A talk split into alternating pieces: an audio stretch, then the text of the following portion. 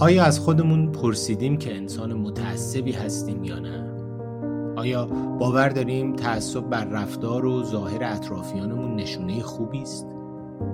آیا باور داریم به دیگران برتری داریم یا دیگران از ما بهتر هستند و به ما برتری دارند؟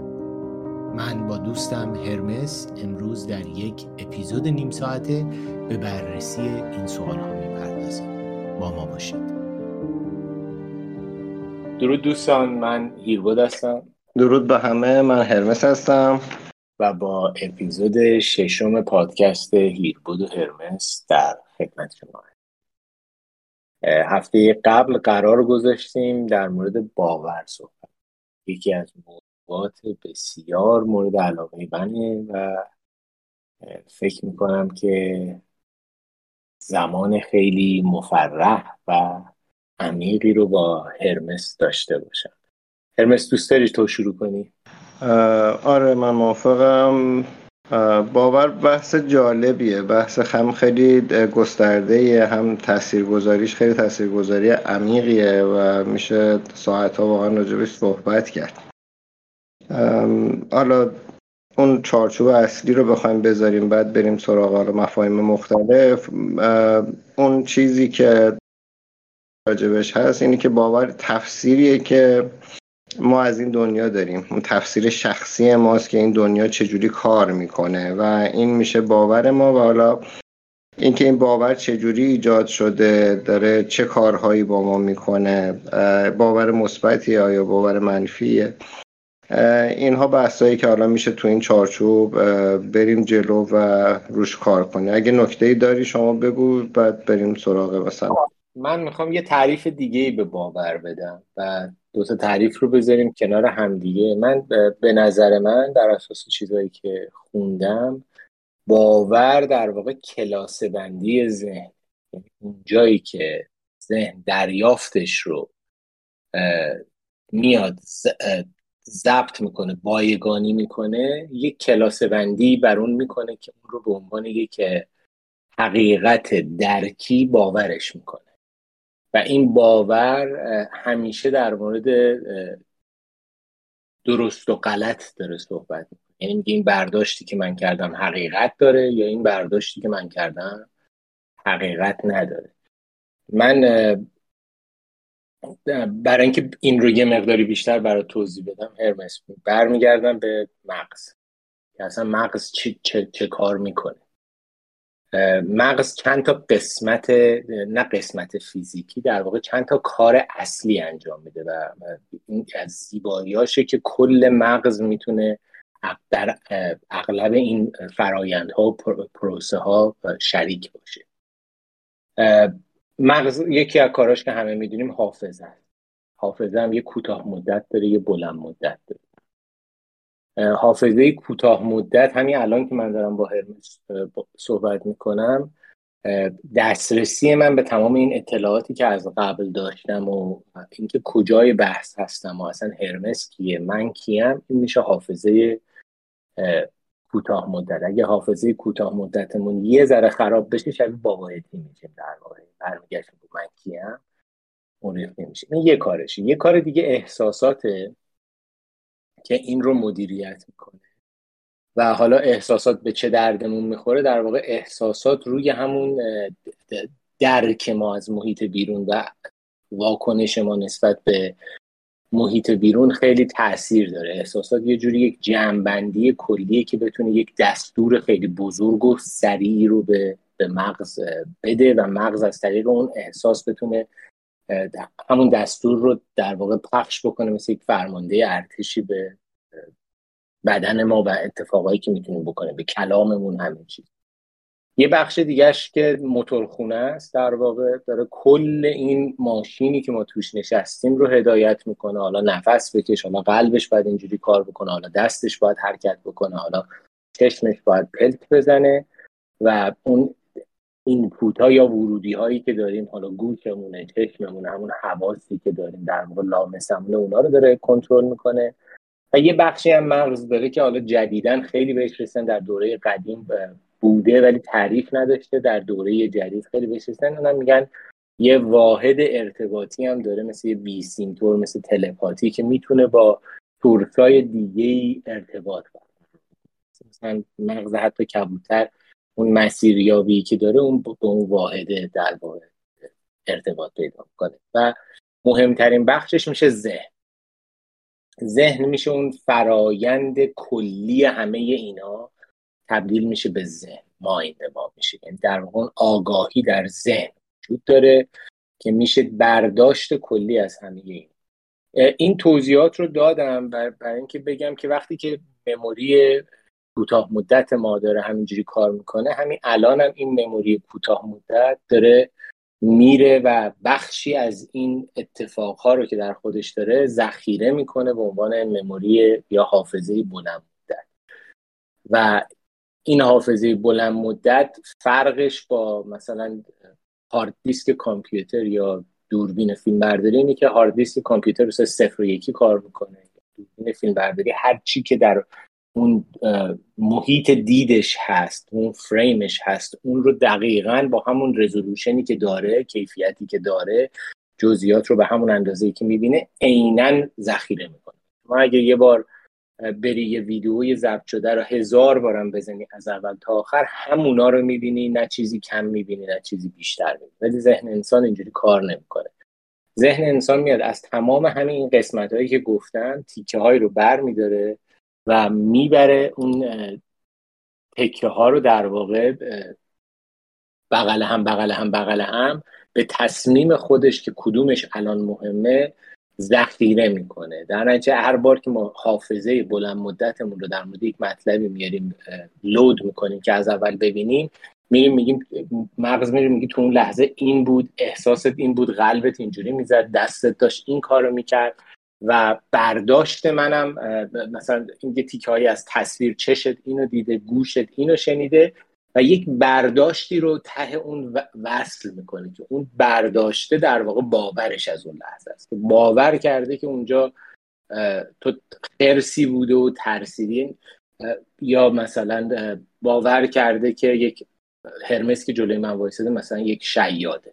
اون باوره کلاسه بندی درست و غلطش از اون چیزی که دیده. حالا هرمس تو ادامه بده، اگه دوست داری سر این با هم بحث میکنیم. ممنون از شما.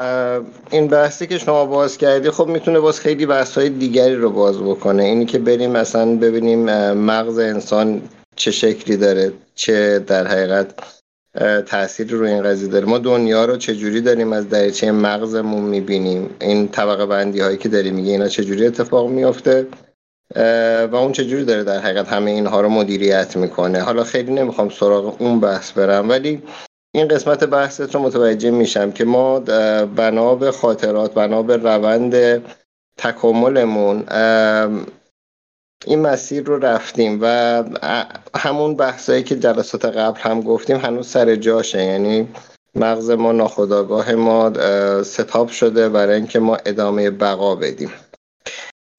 توی این قضیه هم دقیقاً باز به همین شکل عمل میکنه، یعنی باورها رو جوری میچینه، جوری میسازه که ما بتونیم به بقای خودمون به حالا بهترین شکلی که اون داره در تشخیص میده بتونیم این رو ادامه بدیم.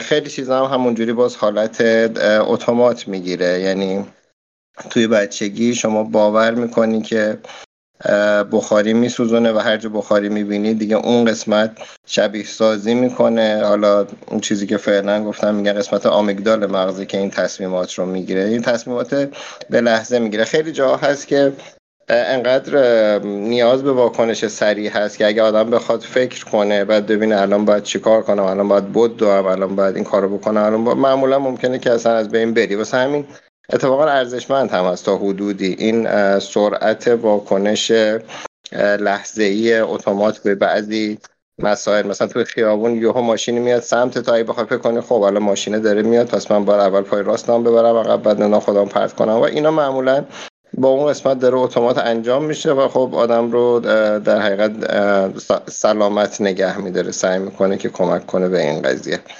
این کار مهم مغز بقا. من یه کار دیگه هم بهش اضافه میکنم، من میگم مغز غیر از بقا یه درک از هستی هم داره داره انجام میده و اون درک از هستی ما رو فیلسوف میکنه، اون درک از هستی ما رو نویسنده میکنه، تاریخ نویس میکنه، چون به بقا به بقای من دیگه ربط نداره، به بقای نسل‌های بعد شاید ربط داشته باشه.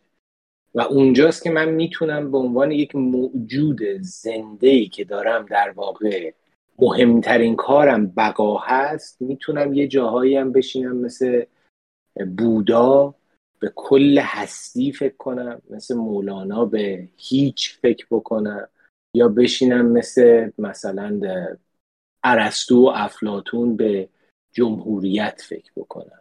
میدونی دو تا کار رو داره انجام میده، یک تجربه‌ای هم داره از این دنیای حالا هر چی که اسمش رو ما میذاریم، فیزیکال ریالیتی اسمش رو بذاریم، یعنی یک حقیقت فیزیکی که ما درش هستیم، داره یک تجربه کلی هم از اون به دست. ببین از این جهت میفهمم که ما غیر از خودمون باز تو همون ساختار، یعنی این خودمون قبیلمون رو هم دوست داریم، یعنی هنوزش هم هست، یعنی هنوزم تو فامیل ممکنه پسرمو نمیدونم دخترمو کسایی که فکر میکنیم که به ما وصلن یا یک همخونی دارن رو دوست میداریم. شاید این هم یه بخشی از مثلا ذهن بشر باشه که به بقای کلی حالا نسل حداقل نزدیک به خودش هم علاقه‌مند باشه و روی این قضیه هم در حقیقت به صورت مثلا ناخودآگاه فعالیت‌های مثبتی انجام بده. اون حالا فعالیت‌هایی که گفتی، آدم‌هایی که اسپوردی، خب آدمایی که دارن تفکر میکنن، یعنی دارن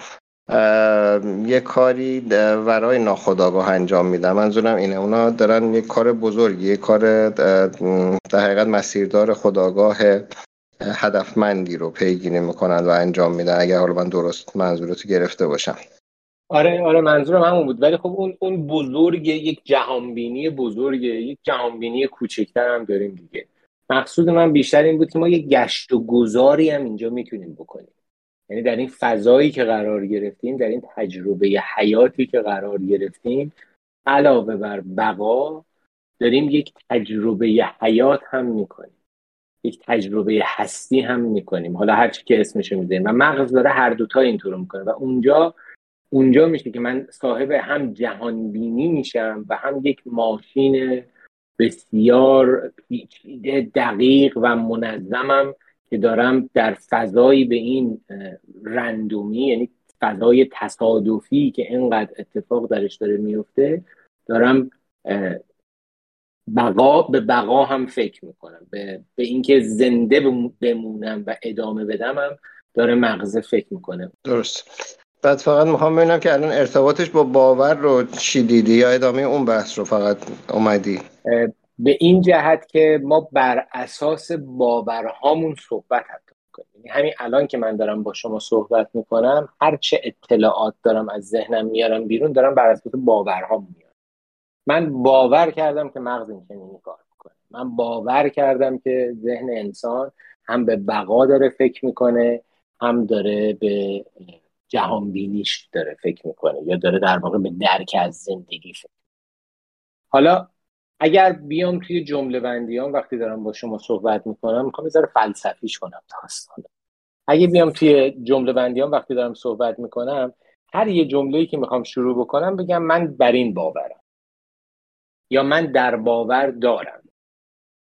وقتی میرسم به این که میگم من بر این باورم که مغز این چنین کار میکنه، همون لحظه دارم یک پیامی رو به خودم میدم که این باور رو من درست کردم، من این چنین این رو ذخیره کردم و این نمیتونه قطعیت داشته باشه.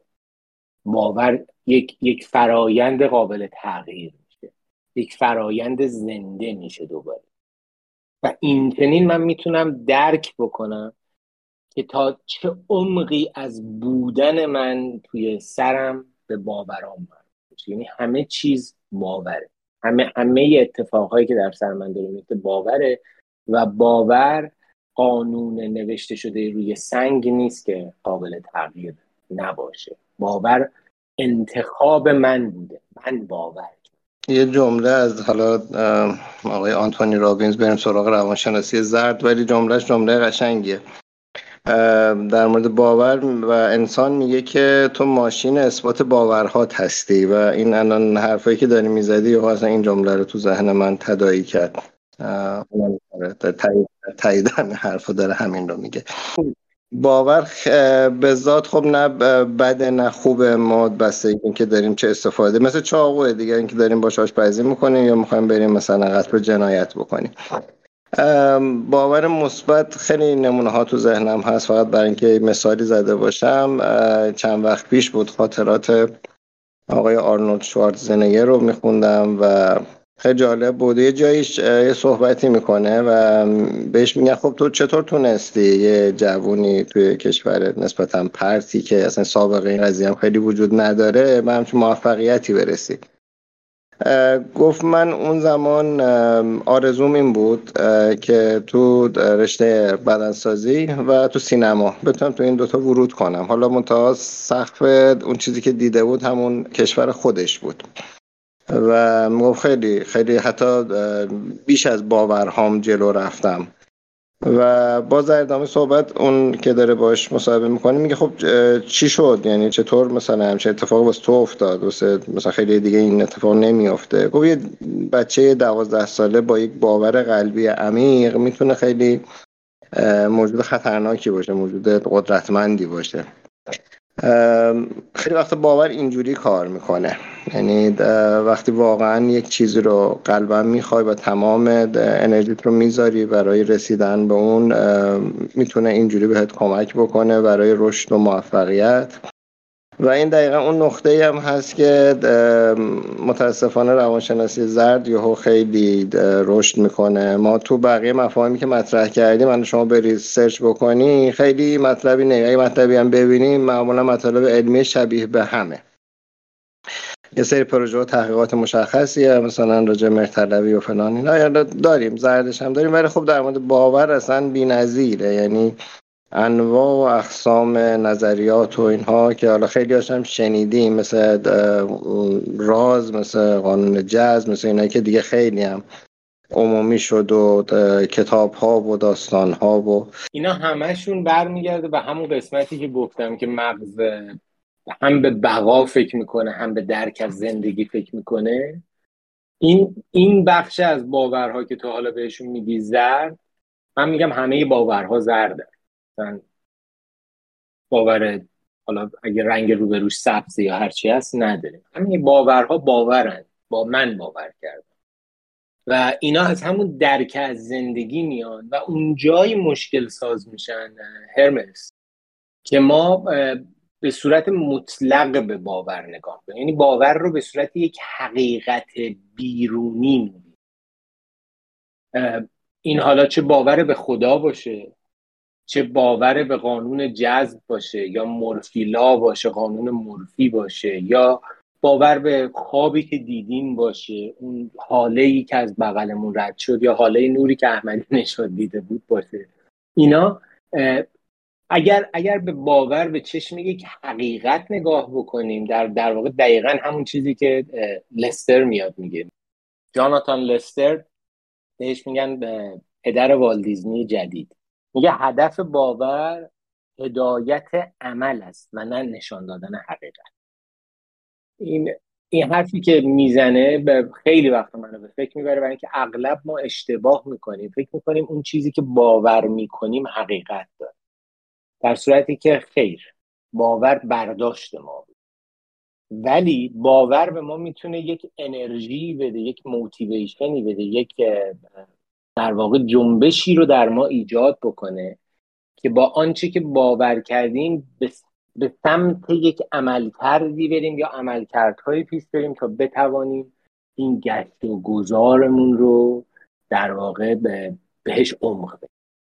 باور زرد نیست، من زردم به نظر من که اون اون باور رو به عنوان یک حقیقت پذیرفتم. اما اگر اون باور رو بپذیرم که این باور منه، در اون شرایط، در اون مقطع، و باور رو از به عنوان برداشت خودم از تجربه حیاتم بدانم، یعنی حتی وقتی من کتاب افلاطون هم میخونم افلاطون یک باوری داشته، ولی ولی من که کتاب اون رو میخونم من یک باور روی باور افلاطون درم ایجاد میشه. مثلا صادق هدایت نمونه خیلی خوبشه. صادق هدایت یک باوری داشته داشته قصه رو مینوشته.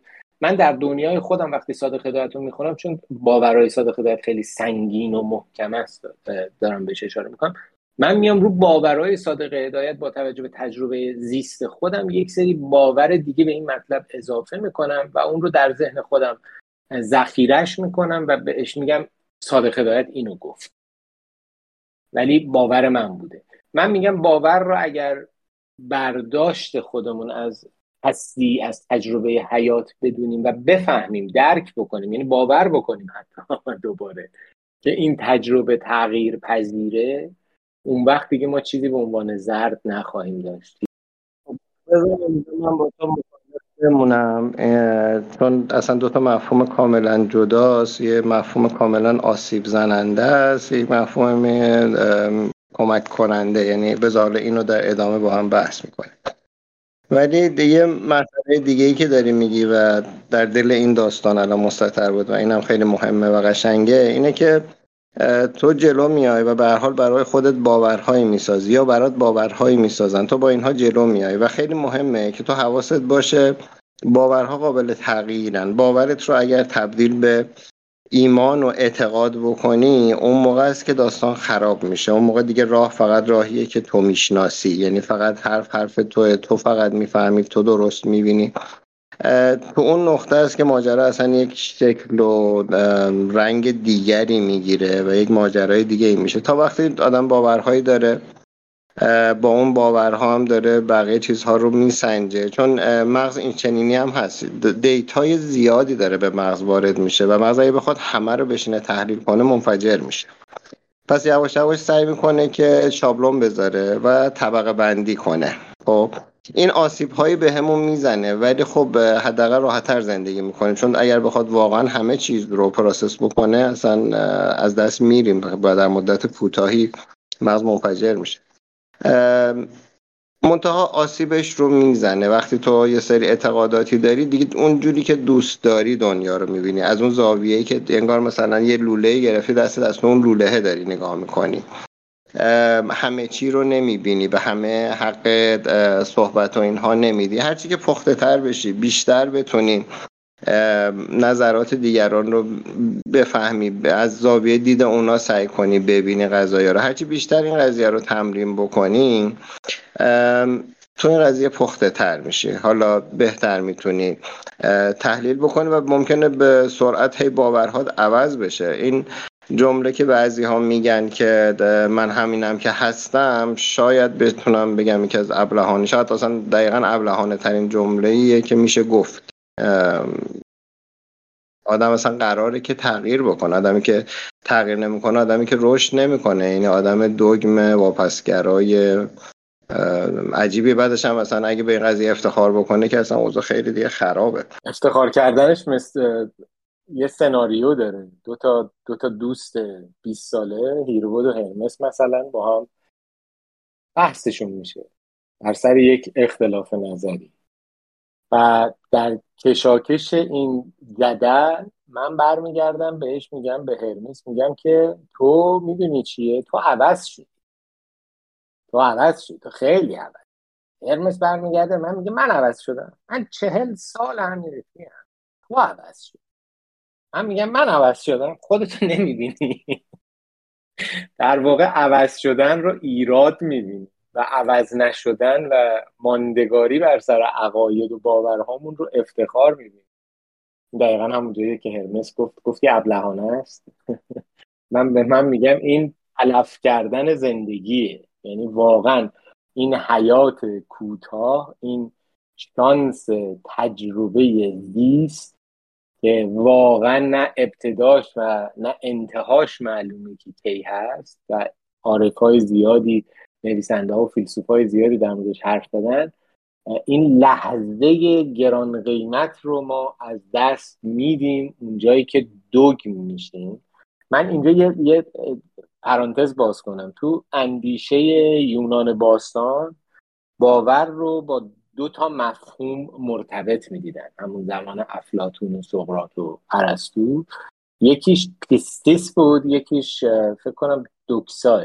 پیستیس میشه اعتماد و اطمینان، دوکسا میشه نظر و پذیر. یعنی اونها این چنین میدیدن که باور هم به اعتماد و اطمینان ما مربوط میشه، یعنی به فرایند اعتماد و اطمینان ما مربوط میشه، و هم به نظر و پذیرش ما در واقع مربوط میشه، که اون کلمه ارتودکس هم از همون دوکسا اومده، یعنی ریشه لغویش همونه. ارتودکسا دیگه کسایی میشن که خیلی باوراشون دقیقا همون چیزی که گفتی، باوراشون انقدر محکم میشه که به ایمان تبدیل میشه در واقع توی سرشون، و دیگه اونجا هیچ جوری تو نمیتونی این ارتودکس رو از خر شیطون بیاری پایین و بهش بگی مرغ تو شاید اون روزی که داشتی نگاه میکردی یه پاداش، ولی همه مرغای پا. آره این نه. مبحث باور رو در مورد ادیان میشه خیلی راجبش صحبت کرد. مثلا من فکر میکنم که این قسمت دیگه خیلی تایمی نداریم، بذاریم برای بله یک دقیقه داریم. من دوست دارم در مورد باور بیشتر و بیشتر با هم حرف بزنیم. باور رو بخوایم باز کنیم بیش از دو تا سه تا پادکست نیاز باشه که راجع به صحبت شه، چون خیلی نکات زیادی داره. منم موافقم. یعنی اگه دوستان خداحافظی کنیم، جلسه دیگه برگردیم با یه اپیزود دیگه ادامه باور رو میدیم، ببینیم تا کجا. من فکر میکنم باور یه سری مفاهیم دیگه هم باز میکنه و چالش های خوبی توش داره. بسیار عالی. درود بر همه عزیزان. درود به تو، خیلی ممنون. تا اپیزود هفتم با ما باشید.